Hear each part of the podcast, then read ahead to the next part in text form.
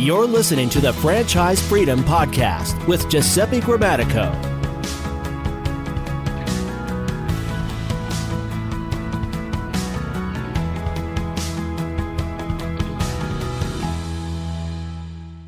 Welcome to the Franchise Freedom Podcast. I'm your host, Giuseppe Grammatico, your franchise guide the show where we help corporate executives experience time and financial freedom via franchising. And uh, very excited for the show today. We're uh, continuing with the series and answering the questions that we get on a daily basis so that you are informed to the best of your knowledge. And uh, yeah, just love to share this. And I love to share these shows with, with candidates that uh, we work together with. So, the title of today's show is Service Franchises versus Retail Franchises. Very common question, very common conversation that we have. And really, what we're looking to kind of differentiate today is uh, when we talk about service franchises, we're talking about franchises that um, can be home based, run from home, maybe require a small office, but really not necessarily needed, at least to start. And retail franchises, we're going to categorize, categorize that in the brick and mortar. It may be within a shopping center or it may be a standalone building uh, kind of like a McDonald's. So, so that's the the topic for today. We're going to cover three areas, and I'm going to dive right in. So, we're not going to talk about which is better because this is all about the right match, which you prefer. So, I like to talk about the characteristics so that you know, once armed with this information, then you can decide which may or may may not be a good fit for you, or which is a better fit, I should say. And the uh, first area is investment. Now, common sense, right? brick and mortar, retail, it's going to be a larger investment. And, you know, each franchise, it's going to vary based off the, the brand, the franchise itself, the area uh, that you're located, the size, um, you know, of the, uh, of the footprint. So maybe the footprint uh, is 6,000. Uh, as a, as opposed to 7,000, uh, which is kind of the average uh, across the system. So there's going to be some some variances and you're going to speak with the franchise companies to give you a better feel. But on a, on a service based, home based franchise between the, the uh, franchise investment, working capital, the training, the travel to go back and forth to visit the, the uh, franchise for discovery day and, and go for training.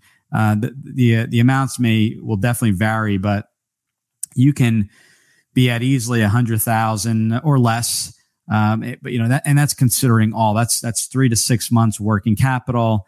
Uh, there's going to be a big variable there because you may or may not need uh, two or three employees. You may only need that one employee, but you'll notice that on a service based business, or I should say on a retail business, you'll easily be double uh, that amount considering the permits needed and the build out itself. So the investment is going to be one uh, big differentiator and wanting to make sure that funding is available uh, specifically for that project. And you want to look at the total project. I know people tend to look at the franchise fee, but when looking at any franchise, you'll receive an item seven in your franchise disclosure document, and it's going to itemize a low to high.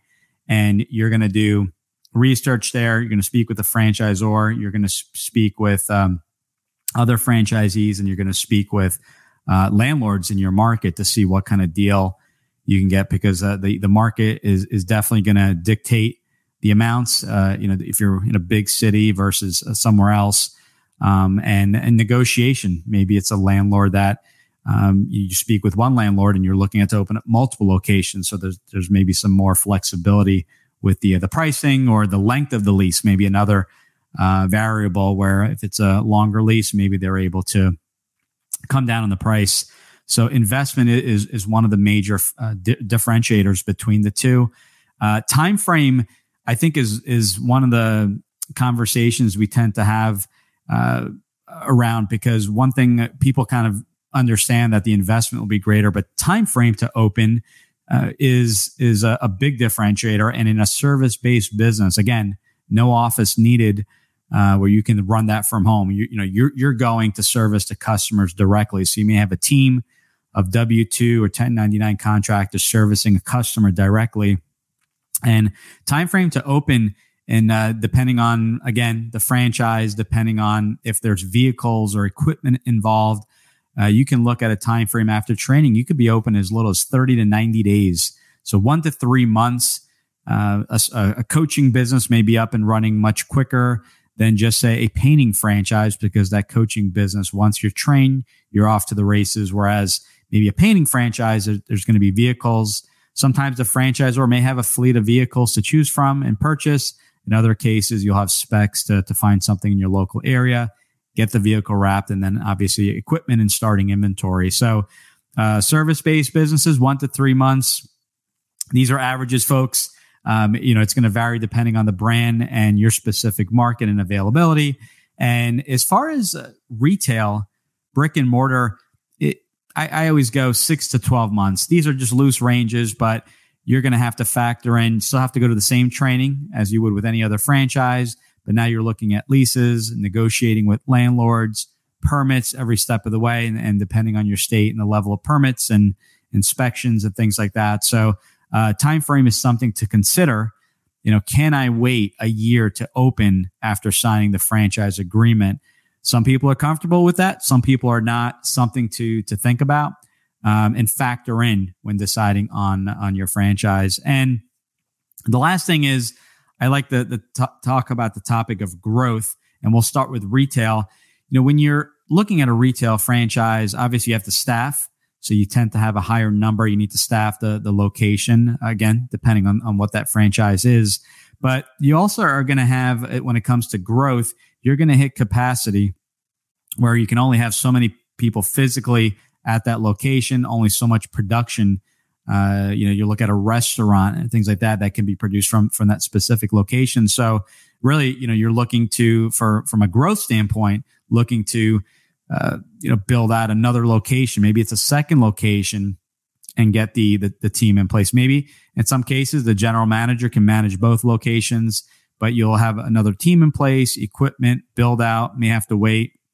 And these are things that you know you plan ahead of time. So uh, that you know when you're maybe six months into the first location you're you're looking at additional locations but that is the the way to scale those businesses typically whereas a service business now you're territory based and again it may be a uh, population it may be uh, a territory that has so much uh, so many households with a certain income so when you're looking at expanding in a, in a service based business you're looking at another territory preferably a territory that connects with your current business, your current territory, and you would expand that way. So it may be so- something where you invested in two or three territories and you're able to develop uh, one a year or one every six months. Again, depending on what the franchise agreement states.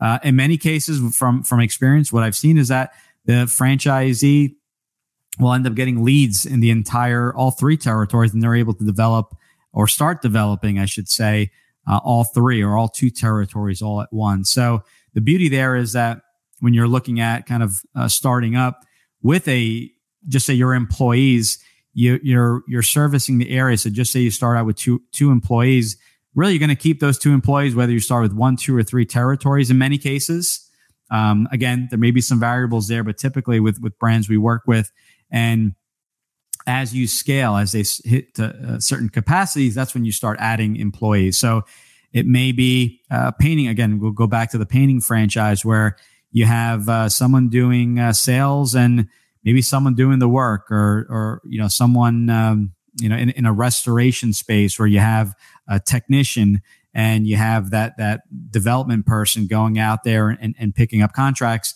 those are you know you know once they hit a certain capacity just say 60 70% maybe you're adding uh, in another uh, salesperson development person another uh, person actually doing the work a technician. And i call it a bar, barbell approach if i can talk today where you're balancing sales with um, you know the people actually doing the work the tech. So something to consider as well where you can start off with that smaller team and expand as the demand is generated in that business. So so just to reiterate and and um, kind of summarize investment, you know, you're looking at significantly higher investment when it comes to brick and mortar retail.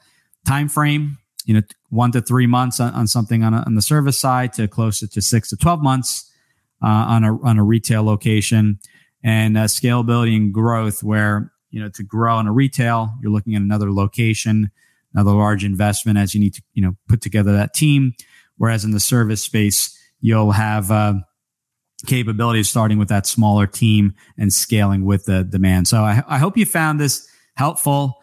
Uh, either one works. I wouldn't say there's pros and cons, but there are differences between uh, service franchises and, and, retail franchises. And I really appreciate this question and allowing me to, to review this today. So if you have any questions uh, on today's topic, or if you'd like a, a specific question answered, depending how you're viewing this, leave a comment, send me an email or message. If you're getting this via email, just simply respond. Go to the website, ggthefranchiseguide.com is the best place. You can book a call directly. You can ask me questions there. There's a there's a chat function we just added. So um, looking forward to your feedback. Looking forward to your future questions. And again, thanks for everything. Looking forward to the next one, guys. Take care. Bye bye. Thanks for tuning in. Whenever you're ready, here are three ways Giuseppe can help. One, if you've ever considered owning a business of any kind, you owe it to yourself to get a copy of Giuseppe's book, Franchise Freedom. Download your free copy at ggthefranchiseguide.com slash book. Two, want to understand how successful executives make the transition from corporate to owning their own franchise? Join Giuseppe's next online presentation, Franchise Freedom How to Escape the Corporate World and Have Financial and Time Freedom by Owning a Franchise by going to ggthefranchiseguide.com slash video. 3. Want to work with Giuseppe one on one to identify the right franchise opportunity for you? To navigate the process and get plugged into experienced franchising advisors? Send him an email to gg at ggthefranchiseguide.com with one on one in the subject, and he'll send you all the details.